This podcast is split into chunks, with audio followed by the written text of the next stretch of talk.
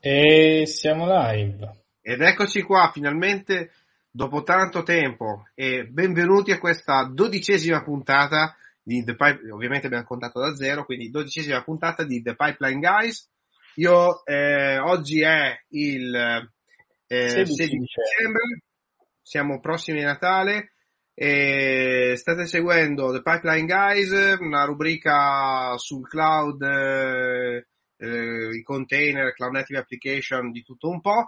E eh, sono io sono anche Lino Telera. di ferro, eh? Anche un pochettino di ferro. Ogni tanto sì, anche fa. un po' di ferro comunque. Va bene, io sono Lino Telera e qui con me c'è eh, regolare, come in tutte le, le, avventure di The Pipeline Guys, Manuel Coppotelli. Ciao Manuel. Ciao, ciao Lino.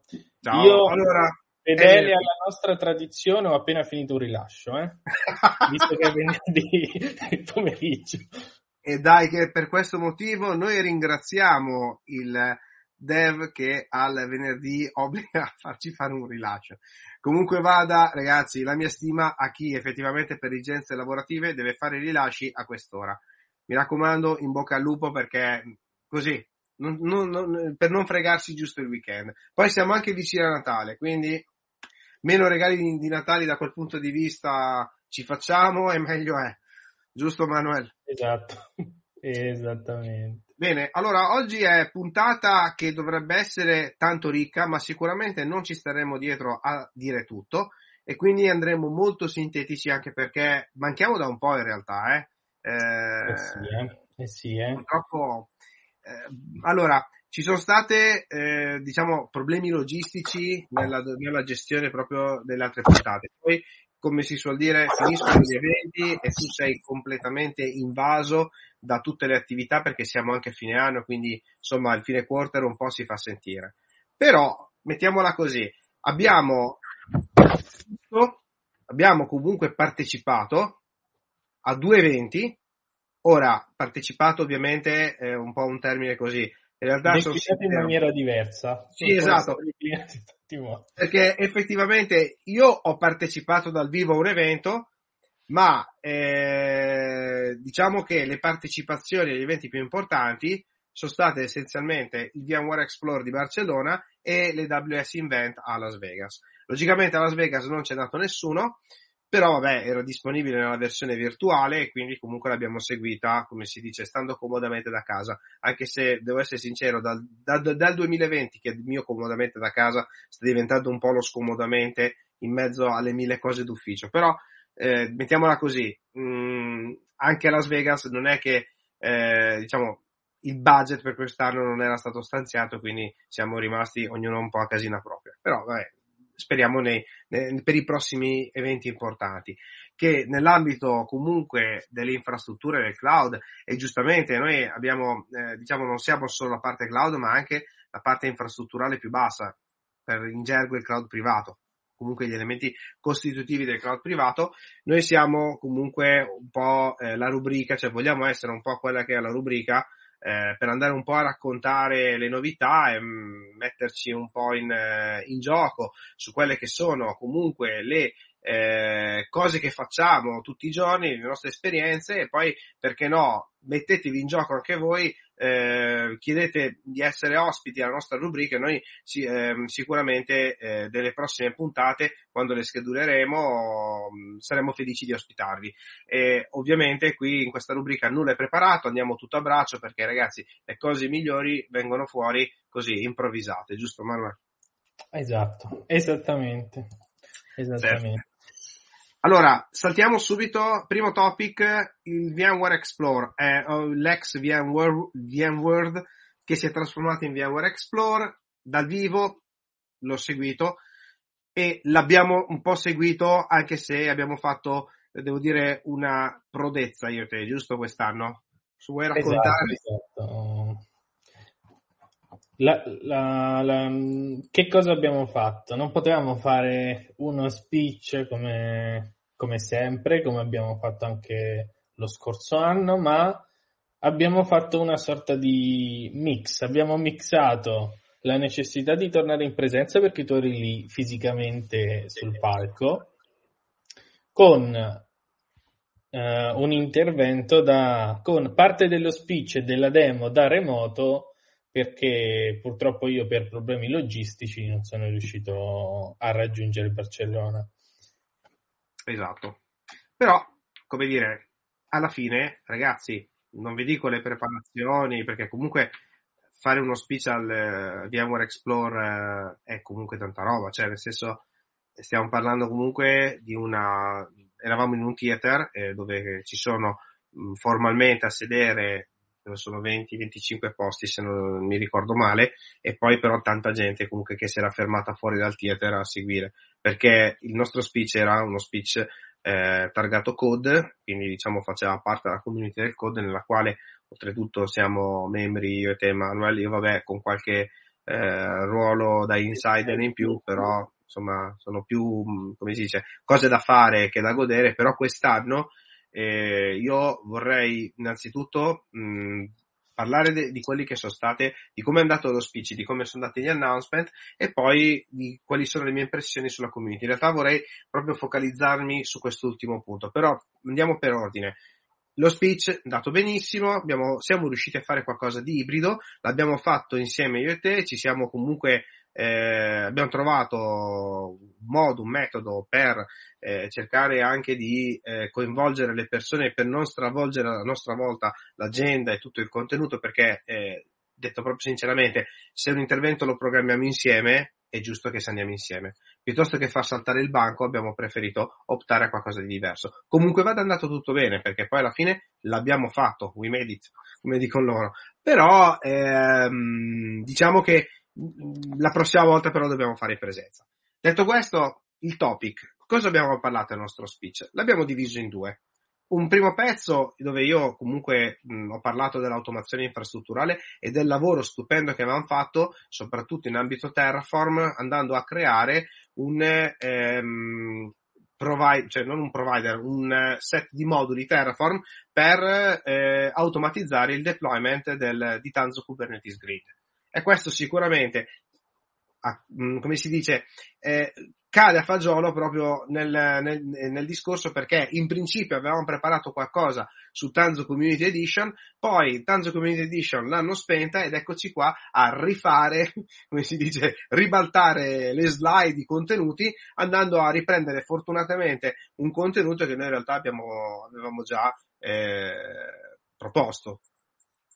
Quindi la parte, eh, qui in sovraimpressione appare quel, no, quello che è stato il nostro speech, grazie Emanuel, e ehm, ovviamente siamo disponibili anche a livello di community internazionali o comunque community nazionali, locali, a riproporlo questa cosa perché effettivamente uh, in realtà non ho per, quel titolo lì andava cambiato da Tanzo Community Edition a Tanzo Kubernetes Grid, eh, però effettivamente l'obiettivo che ci siamo dati qual è? È partire da tutti gli str- usando gli strumenti VMware e non solo, a dimostrare come da partire dal codice sorgente fino alla messa in produzione abbi- effettivamente abbiamo tutto quello che serve e soprattutto su codice sorgente. Manuel, tu hai affrontato la suite di Carvel, per esempio. La suite di Carvel era, è quella suite che si propone di fornire tutta quella serie di tool, quel, quella serie di strumenti che semplificano, tra virgolette, la developer experience. Cioè, d'accordo che possiamo mettere in piedi il nostro cluster Kubernetes, d'accordo che lo possiamo configurare come vogliamo, nodi, repliche, deployment tutto quanto. Eh, non dimentichiamoci che qualcuno poi ci deve, de- ci deve deployare sopra e come ci insegnano le migliori tra- tradizioni, non possiamo fare che it works on, on my PC, sul PC del developer che ha tutto in, in locale e che magari fa un Docker run in, in locale. Facciamolo sviluppare su una, um, su una piattaforma, su un'architettura che è quanto più simile possibile a quello che sarà in produzione. Ed infatti, eh, prendendo ad esempio strumenti come un cluster con Kind o con, con Minikube, grazie agli strumenti che ci mette Carvel a disposizione, riusciamo a riprodurre una developer experience quanto più fedele possibile a quello che poi si può ottenere sul Tanzu Kubernetes Grid. certo. E devo dire una cosa, soffermandoci ancora un po' sull'argomento Kubernetes. Kubernetes on your PC, Kubernetes in test, Kubernetes in acceptance, quindi diciamo negli ambienti comunque di quality e così via, e poi Kubernetes in produzione. Ora, VMware su questo aveva in casa tutti i prodotti. Perché effettivamente Tanzo Community Edition è uscito, eh, diciamo, è stato spento come progetto? Ora, ne abbiamo sentite tante eh, su questa cosa. Diciamo che da fonti ufficiali il progetto è stato chiuso. Stop perché la stessa eh, customer experience di, o meglio, lo stesso effort di installazione locale lo faceva già una, due prodotti, lo fanno già egregiamente due prodotti che sono già disponibili all'interno della community che sono comunque Minikube e, e Kind, ok? Kind. Quindi diciamo che da questo punto di vista avere un altro Yet Another Minikube non aveva molto senso, la verità. Alla fine è così. Dopodiché capire invece di fare uno, cioè il fare uno strumento che in qualche maniera vada a collegarsi a tutta la filiera di, di mh, come si dice, produzione del codice e messa in produzione su Tanzo Kubernetes Grid, allora questo era un po' forse l'obiettivo iniziale che alla fine Tanzo Community Edition si era un po' dato e che forse è stato un po' snaturato durante il periodo del progetto, giusto? Esatto. Sì, eh, sì, sì, esatto, magari Tanzo Community Edition poteva essere un tool che voleva ra- raggiungere quello scopo, ma magari non era la, la maniera più, più, corretta di, di esatto. raggiungere quello scopo, anche perché non so chi, di, se, se, qualcuno che ci ascolta l'ha, l'ha, provato, ma mettere in piedi una Tanzu Community Edition era anche abbastanza uh, pesante dal punto di vista delle risorse che, che, che, che richiede. Uh, sì, anche se a onore del vero, certo. sì? eh beh, però a onore del vero, in realtà ehm, una cosa interessante che era il livello di, l'alto livello di integrazione che comunque ti poteva dare da Tanzo Community Edition era per esempio con Docker. Cioè Docker installavi le, i plugin, accendevi il plugin voglio Tanzo Community Edition e tu avevi già Tanzo Community Edition installato localmente. Ora, questo è un tipo di integrazione, forse era l'unica cosa di cui ne valeva veramente la pena, però non ci dimentichiamo che anche qui c'è overlapping, cioè voglio dire, da che devo fare un qualcosa che fa ancora la stessa cosa di un, crearsi un minicube locale, ok, usando comunque HyperKit, eh, la stessa cosa, scusatemi, la fa già anche Docker, basta attivare il, eh, il che poi attiva un minicube fondamentalmente, attivare la versione Kubernetes di Docker, stop. Esatto. E la cioè, non lo so. Sì, esatto, perché ricordiamoci che è stata tolta ma al contempo c'è stato un improvement di Carvel. Cioè l'improvement che c'è stato su, su Carvel ha consentito di eh, colmare il gap che, che, ha, che ha, lasciato la, la Tanzu Community Edition per quanto riguarda il development eh, esatto. nelle, nelle prime fasi. E infatti sulla storia di Carvel, secondo me, io ci ho visto una serie di tanti bei simpatici tool che un po' rispecchiano il principio che un po' sembrano un po' quei tullettini alla, alla HashiCorp che ti permettono comunque di fare un'integrazione, ok, già di prodotti consolidati esistenti e che comunque accelerano molto quella che è la produzione del codice secondo un design cloud native. Quindi stiamo parlando comunque, secondo me, di un set di tool che se utilizzati bene, insomma, possono in qualche maniera incentivare l'utilizzo proprio eh, non solo, io vabbè, vorrei generalizzare un attimo, poi ovviamente VMware l'ha fatto per accelerare il, il diciamo, developer experience verso l'utilizzo comunque dei, eh, di Tanzu e diciamo di le, quelli che sono i componenti che girano intorno al, suo, al loro ecosistema. Non ci dimentichiamo che VMware sulla parte cloud native, quindi sul settore cloud native application, è stato molto, eh, come dire, ehm, ha investito gran parte del tempo. E ri- voglio riprendere proprio l'argomento Tanzu per gli announcement che comunque ci sono stati intorno a questa suite, eh, che fondamentalmente eh, riguardano, per esempio, Tanzu ehm, Mission Control in versione, come si dice, on premises, ok? Per esempio, cose che comunque, voglio dire, fanno, danno un chiaro, mh, eh, riferimento al fatto che questa, cioè che la, nella la suite di Tanzu per VMware è uno degli asset comunque che sta diventando un asset principale che sta correndo tanto quanto sta correndo la visione multi-cloud fino ad arrivare poi, vabbè, giustamente al suo prodotto di punta che è vSphere con tutte le eh, SDN e SDS collegati. O meglio, scollegati oggi perché SDN oramai anche questo ha preso come si dice il quarto pillar o meglio era il secondo pillar della, della catena VMware e non ci dimentichiamo anche vabbè quello che riguarda un po' tutto il discorso eh, delle, della user experience, quindi da parte comunque di, di desktop virtualization, il test, desktop management, che poi alla fine desktop virtualization è diventato più desktop management.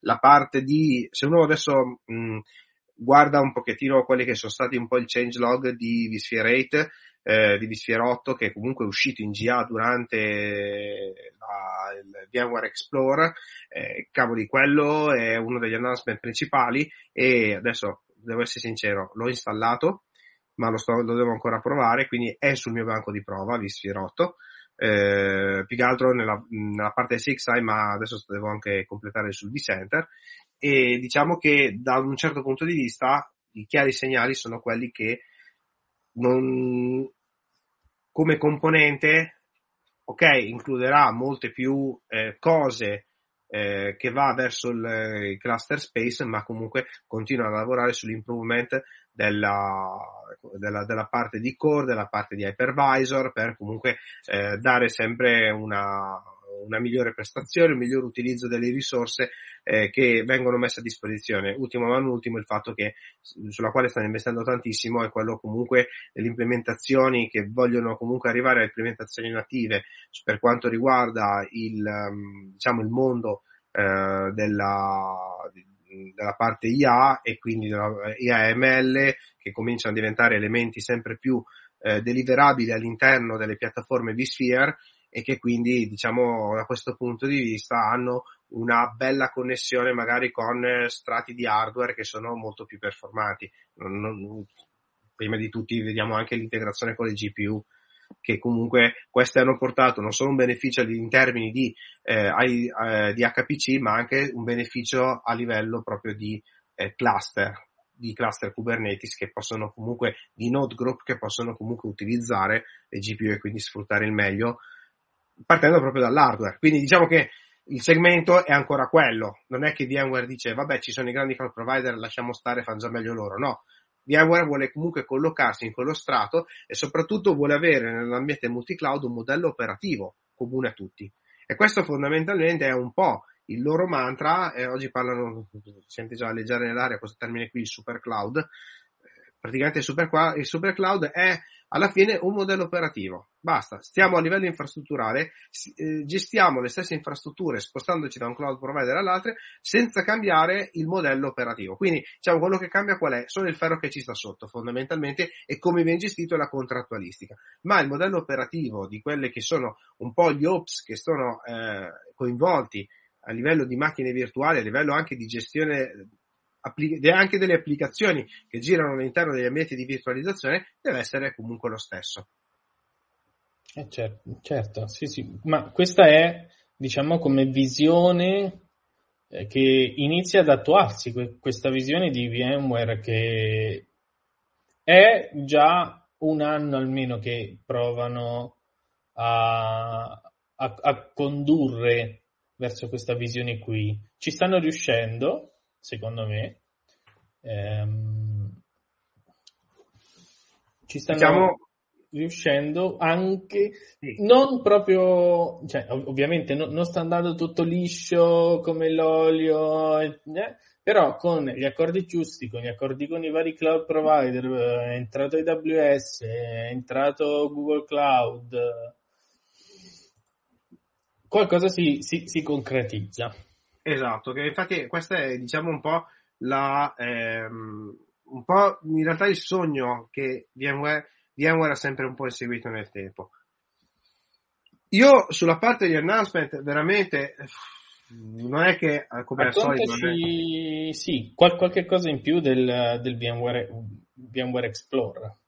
Ma allora, Diciamo che sicuramente la parte eh, c'è stato molto, eh, come dire, eh, una certa eh, come la posso chiamare? Eh, un certo focus su quello che è ancora l'ambito multi-cloud. Cioè, VMware vuole, ha una strategia multi-cloud, vuole essere comunque un partner che segue le aziende, soprattutto nelle, non solo nelle transizioni eh, nel cloud, ma anche proprio in quello che è tutto il governo e il ciclo di vita dei workload nel cloud.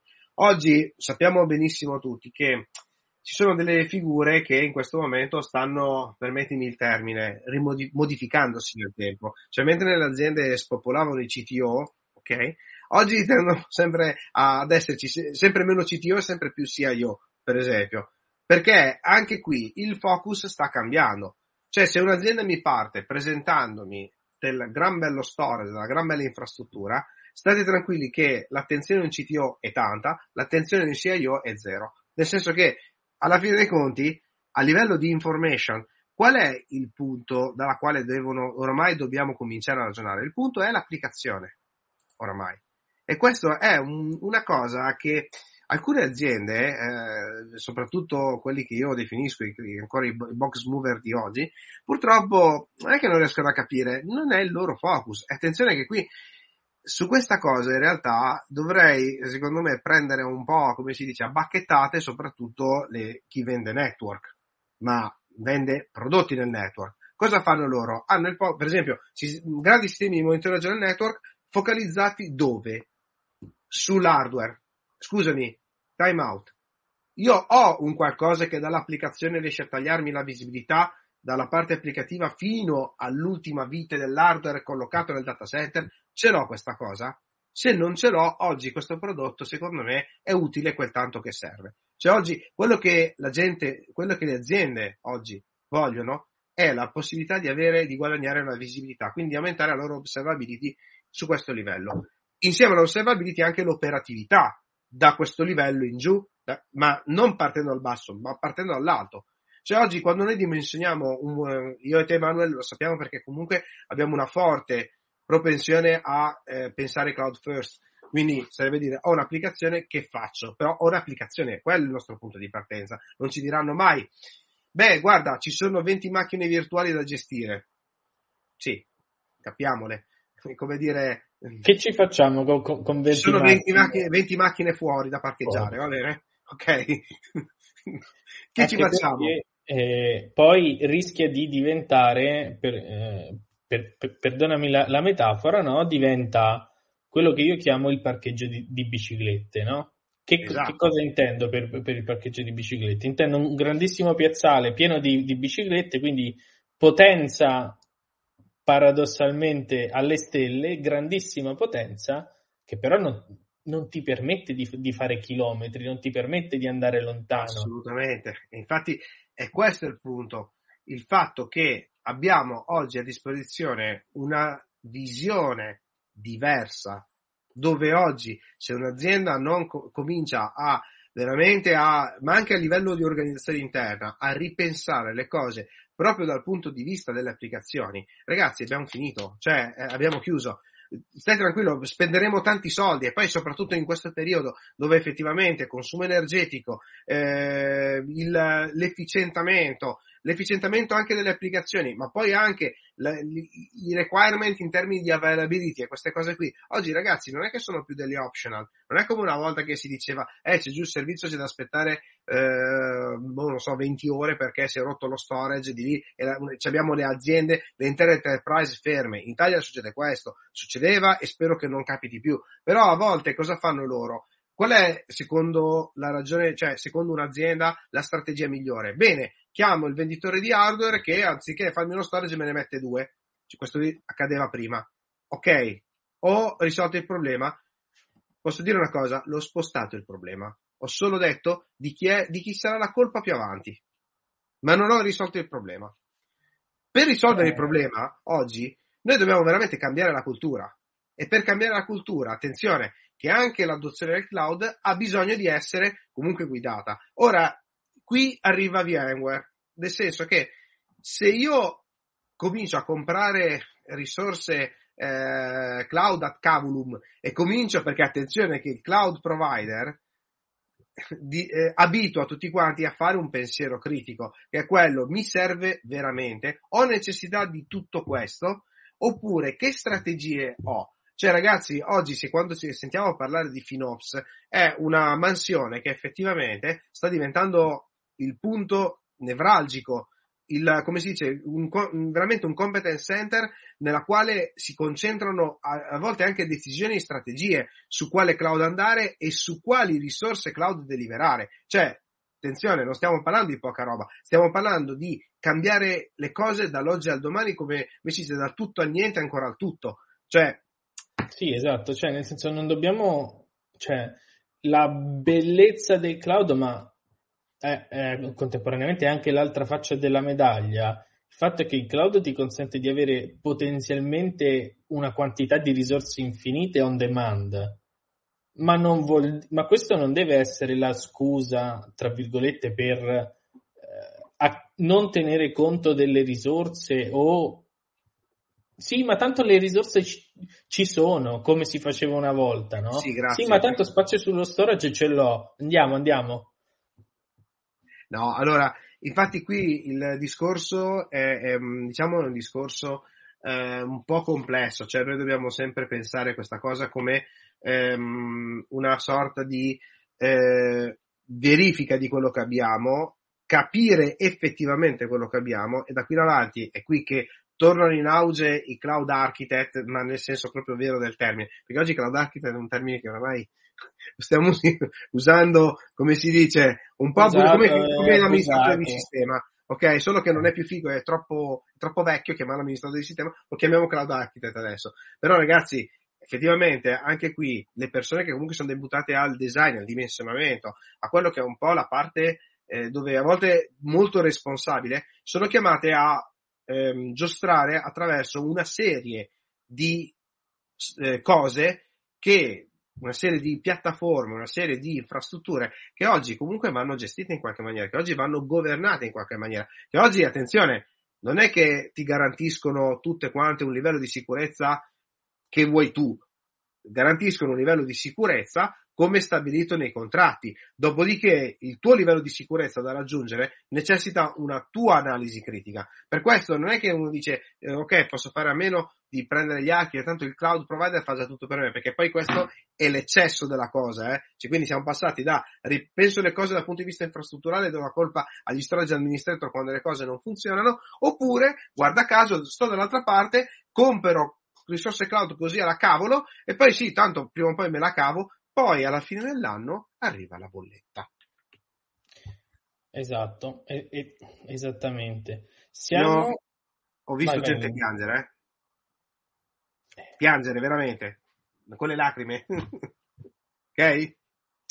Esatto, cioè nel senso il modello di architect che, che no, non è più un sistemista evoluto, ma deve evolversi su quello che è la, la definizione, diciamo, delle, di, di quelle che, che, che, una volta erano le metriche, adesso si chiamano SLI e SLO. Eh, sì, esatto. No? Una volta si, si diceva genericamente metriche, no? Eh, SLI ed, ed, ed, ed, SLO per servizio, per applicazioni, perché ormai lo shift è questo non mi interessa quanto lo storage sia available, a me interessa eh. la qualità del servizio che è percepito dagli utenti. Certo. E poi vabbè. Su questa linea, su, su questa linea, questa cosa l'ha percepita anche, cioè la stanno percependo anche i big vendor del, del cloud. Abbiamo certo. detto che si è chiuso il reinvent e diciamo che il filo conduttore di questo remit abbiamo visto che è stato dalle infrastrutture verso i servizi. Cioè, ormai non c'è più il dubbio che serva andare in cloud per le aziende. Diciamo che questa cosa qui è, è ormai è data per, per assodata. Dopo 16 anni che il cloud è effettivo, no? Penso che dubbi non dovremmo più averne che andare in cloud può è una strategia per le aziende.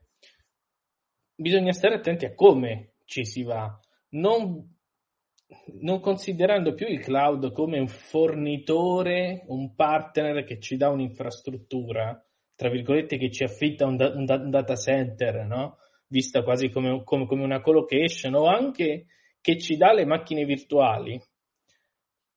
Il cloud passa sempre di più ad essere un fornitore di servizi. Certo, certo. Che è anche un po' il discorso, quel famoso discorso che il cloud non è semplicemente io uso il computer di un altro, ragazzi, cioè togliamocela dalla testa questa, questa come si dice, questo tarlo che spesso affligge noi, eh, come anche il cloud, è, come si dice, come dicevamo una volta, la SP 2.0, cioè, anziché prendere robe in ASP, vado in cloud, tanto è la stessa cosa, era solo cambiato nome, no ragazzi, qui è cambiato tutto. Se noi parliamo di cloud, parliamo di un modello operativo innanzitutto, dove esistono anche le, infra- cioè, esistono le infrastrutture d'accordo, però innanzitutto il modello operativo perché se no altrimenti questa cosa qui noi non la possiamo fare, non la possiamo gestire così. Ok? Se io compravo hardware, state tranquilli che se vado a noleggiare dell'hardware ho lo stesso modello, diciamola così, di acquisizione, eh? non è che parliamo comunque solo eh, di eh, un semplice utilizzo infrastrutturale. Quindi sì, Manuel, ormai spero che abbiamo superato questa... E Parallelamente a questo si colloca qui la strategia multi-cloud, no? La strategia multi-cloud qui non diventa più um, devo andare a scegliere qual è il vendor che mi dà il, l'un centesimo più basso per terabyte uh, sullo storage, ma devo andare a scegliere un vendor cloud che mi offre dei servizi a me effettivi, cioè nel senso dei, dei servizi che, che, che, mi servono subito, che, che, mi danno un vantaggio ora. Potrebbe essere un vendor che eh, mi offre dei modelli di machine learning già trainati eh, o di AI, di, dei modelli di AI già pronti per, per, implementarci sopra la mia logica e quindi eh, uscire subito con un'applicazione che mi fa, non lo so, che mi risponde alle chat quasi come se fosse un essere umano. Infatti eh, su quella parte qui, proprio sull'implementazione dei servizi, sull'integrazione anche dei servizi e tutto, che poi alla fine un po' si gioca il best cloud, va bene? E quindi secondo me su quello eh, dobbiamo dirla anche tutta. Eh.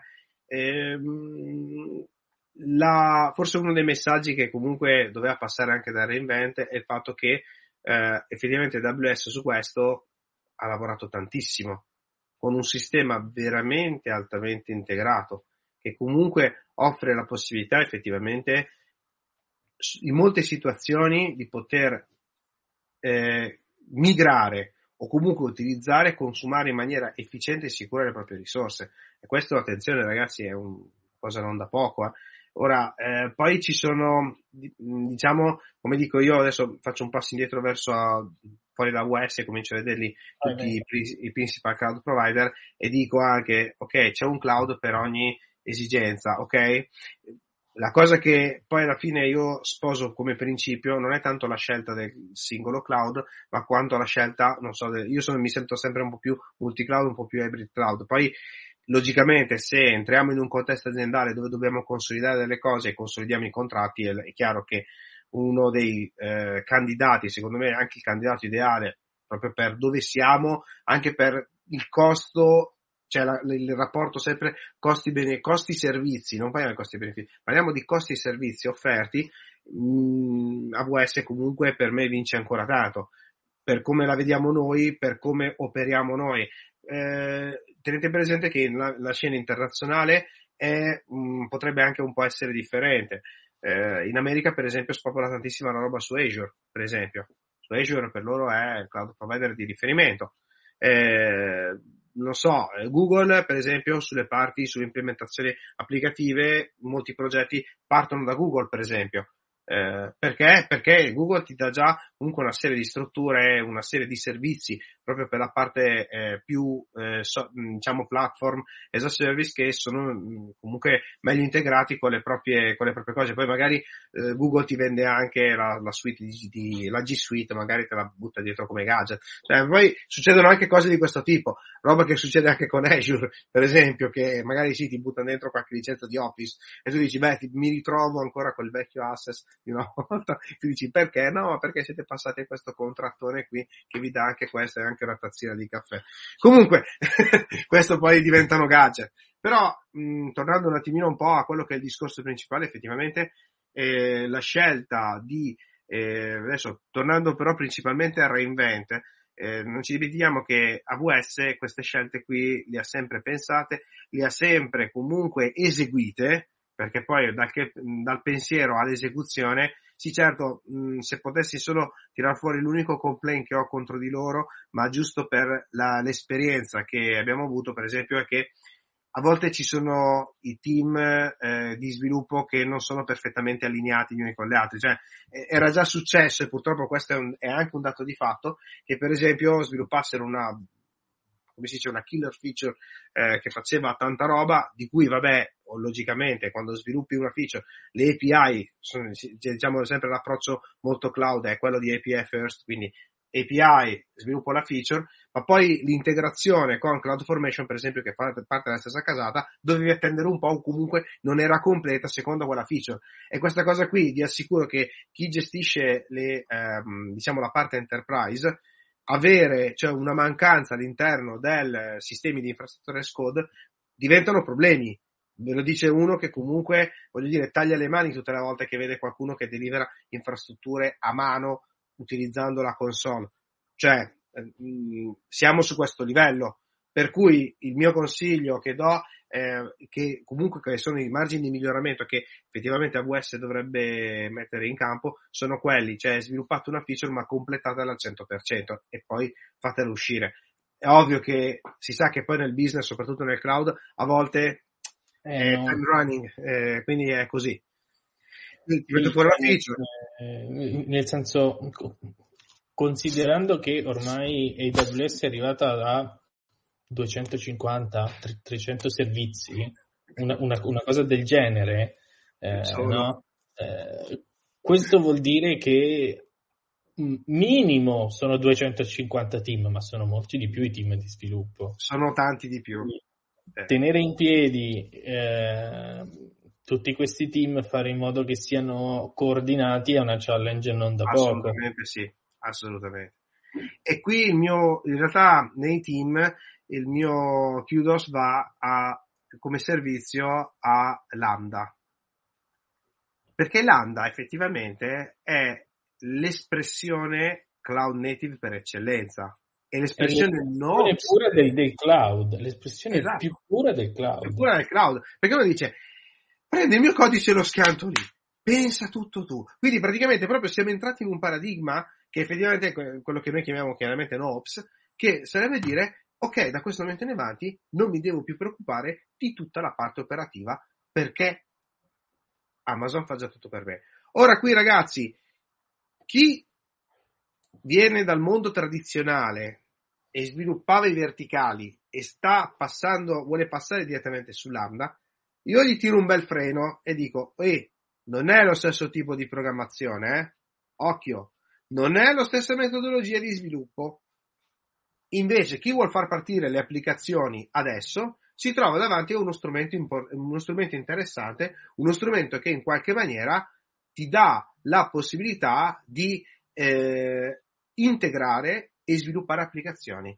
Cioè, ehm, non so se ti ricordi alla VS Summit che abbiamo incontrato esatto. eh, Julian Wood, che poi Julian. Julian è comunque cintura nera dalla parte lambda, forse una delle, delle persone più eh, eh, autorevoli. So che Julian non, conosce l'italiano, ma comunque colgo anche l'occasione per salutarlo, perché comunque è, è, una, persona veramente di valore, l'ho conosciuto, è Max, eh, cioè ancora diciamo nella Techfield Day Community, però non è, non è più delegato perché facendo, lavorando per un vendor, insomma c'era un piccolo conflitto di interessi, però quello che voglio dire è che Julian alla fine è tanta roba. Julian è uno di quelli che tranquillamente ti spiega effettivamente il paradigma serverless. Julian è uno di quelli che oltretutto, eh, cos'era? Era, mm, non so se me l'avevi girato tu un link, eh, che era stato ospite di, come si chiama? È, è stato ospite di Marcia di marcia. Marzia. Marzia era, era, era, sempre al summit, sempre lì vicino alla macchinetta del caffè, che ormai è, è una uh, developer evangelist, insomma, esatto. è una delle più con, conosciute evangelist in ambito AWS. Eh, e è stata ospite nel fare un, um, un, un bellissimo speech su cosa c'è sotto Lambda. Cioè, nel senso, eh, se lo andatelo, mettiamo il link sotto poi per chi lo, lo riguarda sì, sì, sì, assolutamente. Eh, nel senso, eh, l'assunzione più sbagliata che, che, si possa fare è Lambda è un runtime che gira dentro un server o, o dentro un, una macchina virtuale. Niente di tutto questo. Andate, guardate quanto c'è dietro sistemi di code, runtime, message queue, ehm, pacchettizzazione, snapshot, storage. Cioè, solo, io dico solo una cosa, solo la parte di gestione del codice che viene ficcata dentro è già un mondo. Cioè, noi dobbiamo immaginare che non è solo un codice che gira, attenzione, è un qualcosa che deve essere gestito, versionato, inserito all'interno di un, di un blocco di esecuzione, collegato poi a diverse tipologie di runtime, collegato a sua volta, cioè ragazzi non è semplice e quindi anche questo lo dico un po' con l'amaro perché io diciamo non sono proprio il fautore di sistemi eh, troppo cloud dependent, però effettivamente Lambda esiste per AWS. Mm, se voi vi aspettate di trovare Lambda in altri eh, cloud provider, no, anche perché Lambda, essendo la massima espressione di un cloud provider come servizio, è un servizio, appunto. Quindi non vi aspettate di avere una roba Lambda on-premises o cose del genere. Lambda è lì. O meglio, se volete qualcosa tipo on-premises, Outpost e poi dopo magari avrete qualche cosa che gira più o meno simile. Forse, eh, perché non sono sicuro se in Outpost ti mettono dentro anche i servizi Lambda. Io sinceramente non l'ho mai provato. Eh, no, no, no non te li mettono, infatti, perché per far girare Lambda... Lambda è molto di più, cioè Lambda non si limita ad un runtime. Esatto. Cioè Lambda deve, riesce a tirarti su con, con un cold start in 125 millisecondi perché non è solo una macchina virtuale. E poi ci sfido a raggiungere comunque dei delay, cioè dei, proprio dei, dei, dei delay, comunque, eh, esatto, di, di mh, mm, come si chiama? Sì, proprio dei delay di questo tipo. Cioè, ragazzi, noi dobbiamo pensare anche, uno degli utilizzi principali di Lambda, per esempio, è quello su, su mm, Alexa. Alexa è tutta un'infrastruttura basata così, in più ci aggiungiamo anche un altro elemento di interpretazione per la parte comunque della, come si chiama? Eh, dello speech to text. Sì, speech, speech to text, esatto, che comunque vabbè è tutta la eh, gestione dopo la fine della conversazione, di tutto quello che è un po' anche il machine learning che c'è dietro la parte di Alexa. Però Alexa sotto, sotto il motore di Alexa comunque sono tutte le lambda. Ragazzi, dietro le quinte c'è quello. Non è che c'è, cioè, non è che Amazon ha detto no, per Alexa abbiamo fatto una cosa differente, tanto. No, cioè, legge del riuso. E il riuso è dell'efficienza nel riuso, soprattutto non un riuso e basta. È stato proprio perché è promosso proprio come prodotto di punta. E quindi diciamo che su questo, eh, sulla parte, ecco, su questa cosa qui, Manuel, che annunci ci sono però su Lambda, a proposito? Senza tirare troppo il, il più grande annuncio su Lambda è quello degli snapshot. Eh, fino all'anno scorso un problema, se vogliamo definirlo problema, era quello del cold start, no? Cioè, sì. sappiamo che le lambda da quando esistono scalano a zero e non tutti i cloud provider sono in grado di offrire risorse di compute che scalano a zero. Eh. No? Quindi, e scalano a zero in 125 millisecondi dal momento in cui faccio la, la, la chiamata sono app. Esatto. Succede che le lambda ovviamente eh, a un certo punto, dopo che sale la parte di la, la, micro VM che ci sta sotto, che fa il download del codice, che prende la, la richiesta HTTP, lo avvia e possono passare, si può arrivare ai 200 millisecondi, eccetera. Che cosa è stato introdotto? Sono 200 millisecondi, eh? Chiusa. No, no, dico sì, solo... Sì, sì. Io voglio Vai. vedere un servizio on-prem che mi riesce a fare una, una risposta. Sto ridendo, perché 200 millisecondi... Oh, poi magari una, cioè non è solo un'architettura di rete, è un insieme di fattori, eh? Rete, hypervisoring sì. e storage. Con, con, cioè, allora, passo indietro, consideriamo che il network stack è tutto proprietario. Ragazzi, se, se si vuole raggiungere quelle performance, network stack pro, pro, proprietario e hypervisor proprietario. Beh, questa è la ricetta di base, tanto per cominciare, e perché se no non parlavamo. Un hypervisor, d'accordo, sono partiti da Xen e tutto quello che, che c'era lì, però quanti, quante aziende sono in grado oggi di scriversi un hypervisor? Tre? Ah, quattro? Merda.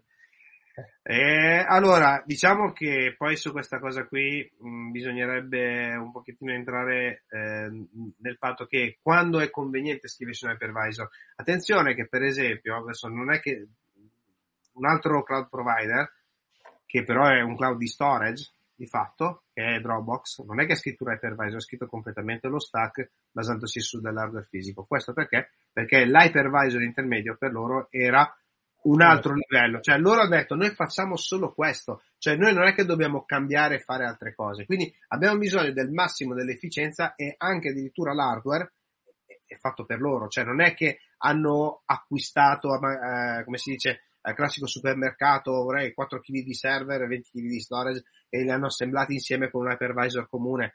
Poi poteva essere anche proprio VMware, ma loro proprio hanno fatto una scelta diversa. Comunque, tor- tornando a Lambda, quello yes. che, che sono in grado di fare è snapshot, nel senso che la mia VM è pronta, la mia micro VM è pronta, ho fatto il call startup, sono pronto per eseguire, faccio uno snapshot. E alla prossima invocazione non riparto più da zero, certo. ma faccio un restore di, di, di, quello snapshot e sono in grado di diminuire drasticamente il tempo di startup. Beh, Qui parliamo comunque di uno storage in memory quando fai sta roba, eh? se no queste cose qui non le puoi realizzare con i sistemi tradizionali, eh? Parliamo di uno storage che è, comunque sia è, è, basato su tecnologie Nitro, tutto SSD, tutto, okay. tutto NVMe, con, con, il Fiber Channel, eccetera, tutto, tutto quanto, e voi direte, sì, vabbè, ma per raggiungere queste, per queste performance, chi, chissà co, co, come viaggeranno i dati. Ragazzi, la cifratura dei dati avviene a livello di NIC, di certo. Network Interface Card, e con una chiave per ogni customer. Cioè vuol certo. dire che ogni account ha la propria chiave e la, la, la, cifratura dei dati del mio account è diversa dalla, dalla tua. No, no, no, è per questo motivo che dietro la, comunque il discorso, dietro la, l'infrastruttura di AWS effettivamente c'è una cosa e tanta roba, veramente tantissima roba. Quindi diciamo che lavorare anche, non so, l'esperienza che uno può fare anche in AWS, soprattutto entrare a far parte di uno di quei team, effettivamente ti dà un, come si dice, un calcio nel sedere nella tua carriera professionale perché poi vedi cose, vedi infrastrutture, tocchi infrastrutture che effettivamente sono Diciamo che semplicemente hanno dei problemi da risolvere oppure devono risolvere dei problemi ad una scala che, a cui la maggior parte delle aziende non, non, ne, non, non hanno la necessità di arrivare. Ok. Ascolta Manuele, io purtroppo Vai. il tempo è quello che è, eh, saremo per parlare delle ore. Eh, allora, io concluderei solo con l'ultimo topic eh, del momento, ma giusto un, un flash che vuole essere un po' da rassicurazione e anche un po' da spirito, da iniziativa per quello che potrebbe essere l'anno che viene. E allora non siamo sicuri se, se, che riusciremo a fare una, um, un'altra, una, un'altra sessione prima del 2023. Ora vediamo, perché comunque praticamente siamo già a Natale, cioè da oggi siamo già a Natale, quindi questo qui potrebbe essere un po' già un mezzo recap. Dopodiché potremmo mh, fare qualche altra sessione, mh, cioè qualche altro podcast nel 2023, poi cercheremo comunque in qualche maniera di eh, allargare la nostra round table, non solo me e te, ma magari cercare anche di coinvolgere qualche altro ospite e metterci dentro anche un'infrastruttura diversa. Però volevo un attimino tornare sull'argomento community e eh, parlare di quello che sta succedendo con VMware con, eh, a livello community con l'ingresso di Broadcom, perché questo è un po' stata la cosa che ha fatto tremare tutti e noi della community effettivamente, io so, sono sincero, sono partito da eh, Cremona, direzione Barcellona, con una domanda, un interrogativo. Sarà questo l'ultimo VMware Explore? O meglio, sarà questo l'ultimo evento VMware in presenza e da domani sono tutti quanti eventi Broadcom. Sarà questo l'ultimo anno di vita del VMUG, di tutto quello che è, diciamo, tutta la community che c'è dietro la parte VMware? Sarà questo l'ultimo anno del code e così via? Allora, devo essere sincero, sono partito così, ma io sono partito un po' troppo sistemista pessimista, cioè se deve dire con la catastrofe dietro la, dietro la schiera. In realtà, sono stato veramente mh, smentito durante, eh, diciamo, durante l'evento e anzi l'atteggiamento di Broadcom, ok, la, la, l'operazione con Broadcom non è un'operazione eh, logicamente come è stata tempo fa con la dove era solo diciamo un financial moving. Ok, qui l'operazione è una incorporazione o, come, o comunque è una, un'aggregazione di, una, di un colosso come Broadcom che acquisisce un'azienda come VMware. Quindi l'impatto ci sarà. Però lato community hanno visto che dietro si è svilu- cioè gran parte, secondo me, della forza che viene fuori da un'azienda di queste dimensioni e che poi, tra parentesi, è anche una cosa che anche AWS alla fine non esattamente in maniera uguale, ma comunque con una certa efficienza, con un certo spirito, sta portando avanti, che sono le community. Cioè le community, ragazzi, per le, i grossi big vendor rappresentano una grande risorsa, una grande risorsa di contatto con, direttamente con i customer, di contatto poi con quelle che sono le realtà. Cioè, a volte le loro de- decisioni vengono proprio girate, vengono proprio, come dire, eh, guidate anche dalle community. E questa cosa qui è, è di un'azienda che vuole sviluppare prodotti prodotti che servono, servizi e così via, effettivamente è un ottimo punto di partenza. E sulla parte di VMware, per il prossimo anno, a quanto pare, ci sarà una ripresa. Una ripresa di cose, cioè oggi diciamoci chiaramente, questo VMware Explorer è stato un po' budget eh, restriction, poi c'erano le Covid restriction, questo evento qui un po' sparso tra Europa, Asia, eh, addirittura in Europa abbiamo fatto più numeri che in America, dicono, eh. Quindi, insomma, questo la dice lunga. E solo che, vabbè, quando arriviamo poi a un certo punto che dobbiamo organizzare le, le, le, cose per la community, è chiaro che qui ci scontriamo contro i problemi di budget, contro i problemi di, que, di quello che si avanza. Ora, da quello che ho capito, Broadcom è pronta a investire sulle community, ma sulla community di VMware e sulle community in generale. Secondo me la cosa che il 2023 dovrà portare con sé è un lavoro un pochino più sinergico tra quello che è il lavoro della VMware Community e il VMAG. E qui sicuramente per il 2023 ci hanno già chied- cominciato a chiedere, ragazzi, che cosa volete fare per, cioè, per dirle ai soldoni, stanno chiedendo una, un approccio alle community, un approccio ancora più costruttivo a un, a un fare ancora di più di quello che si era già fatti negli anni passati. Ora, Cosa si tradurrà questo? Lo sapremo solo entrando nel 2023 e capendo proprio con i primi eventi come concretizzare questa cosa. Comunque vada, questo discorso è un discorso che andrà avanti e devo essere sincero, sulla parte della community di VMware eh, c'è stato anche qui una piccola rivoluzione dove ci sono ruoli che vanno, ruoli che vengono. Per esempio, nella parte del code Kripa è andata in un'altra division e ha lasciato un bel vuoto, diciamola così, proprio sulla parte code. Eh, ora so che sono in fase di hiring e non so a che punto sono, ma eh, la parte della community di VMware vuole tornare a essere 100%, 100% con tutti gli asset, con la parte di MTN, con la parte comunque eh, diciamo anche di chi ha collaborato con la community, quindi con gli, appro- gli apporti che ha dato il V Brown Bag anche quest'anno, eh, con tutto quello che è un ecosistema che si è costruito dietro la community che, attenzione, è una fetta importante di questa azienda.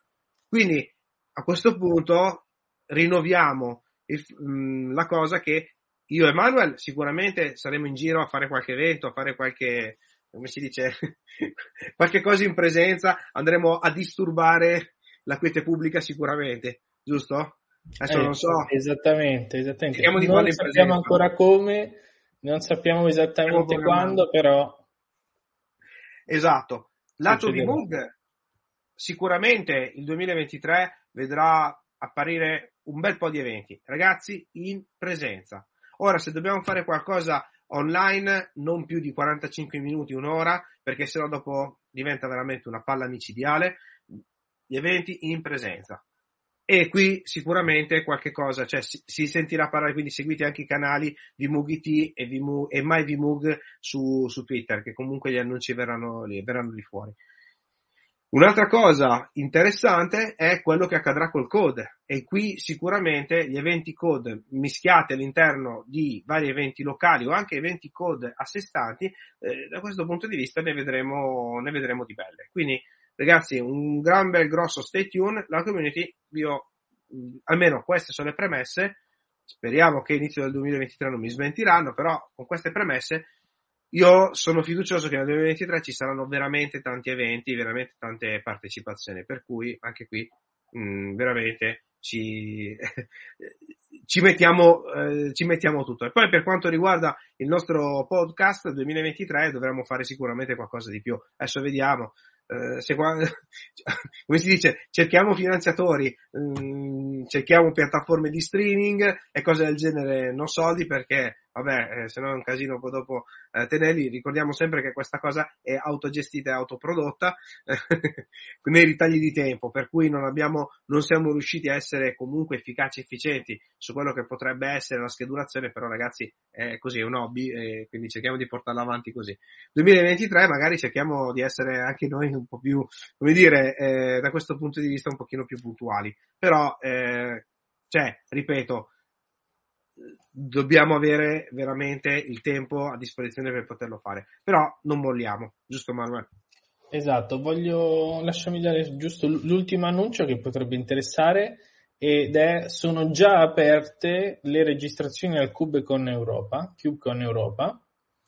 Eh, ap- aperte già da ora, se qualcuno vuole approfittare può approfittarne adesso eh, perché fino al 15 gennaio i prezzi sono nello scaglione più basso, poi ma, man mano che si avvicinano le date, man mano che si avvicina la data fatidica che è 18 aprile, i prezzi vanno gradualmente a salire. Tu che fai quest'anno a Cubicon?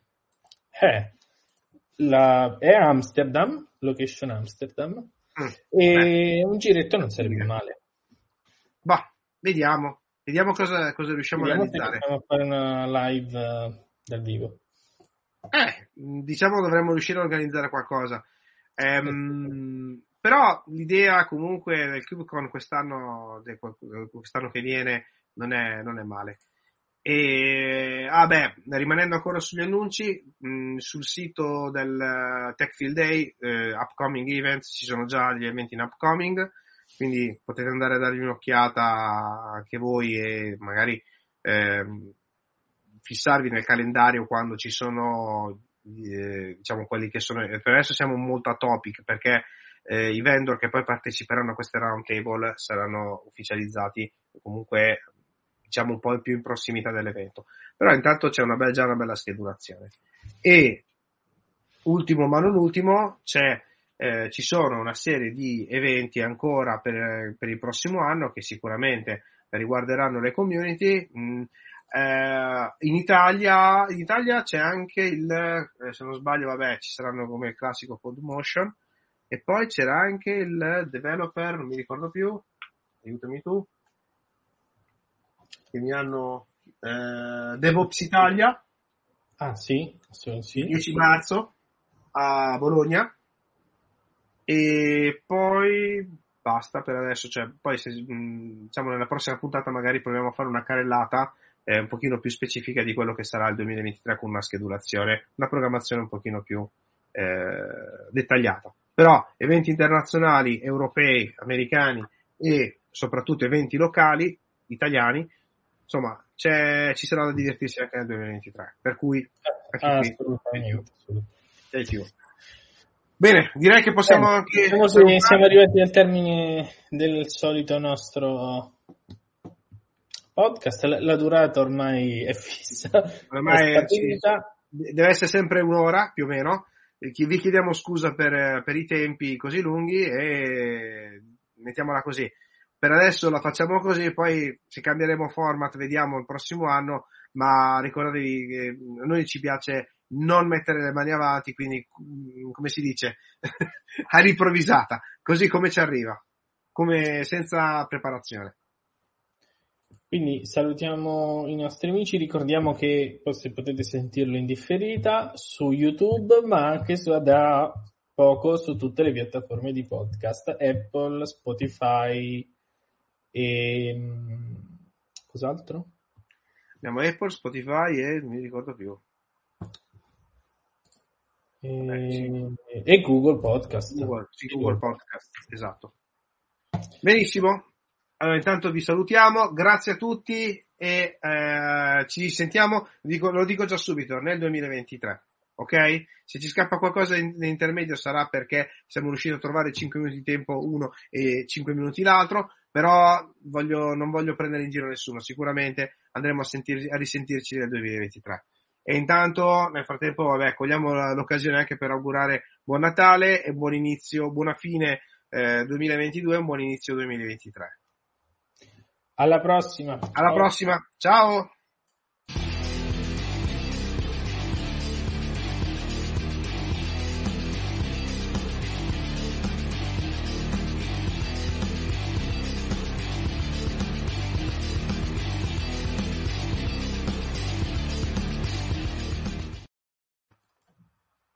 Ciao Manuel.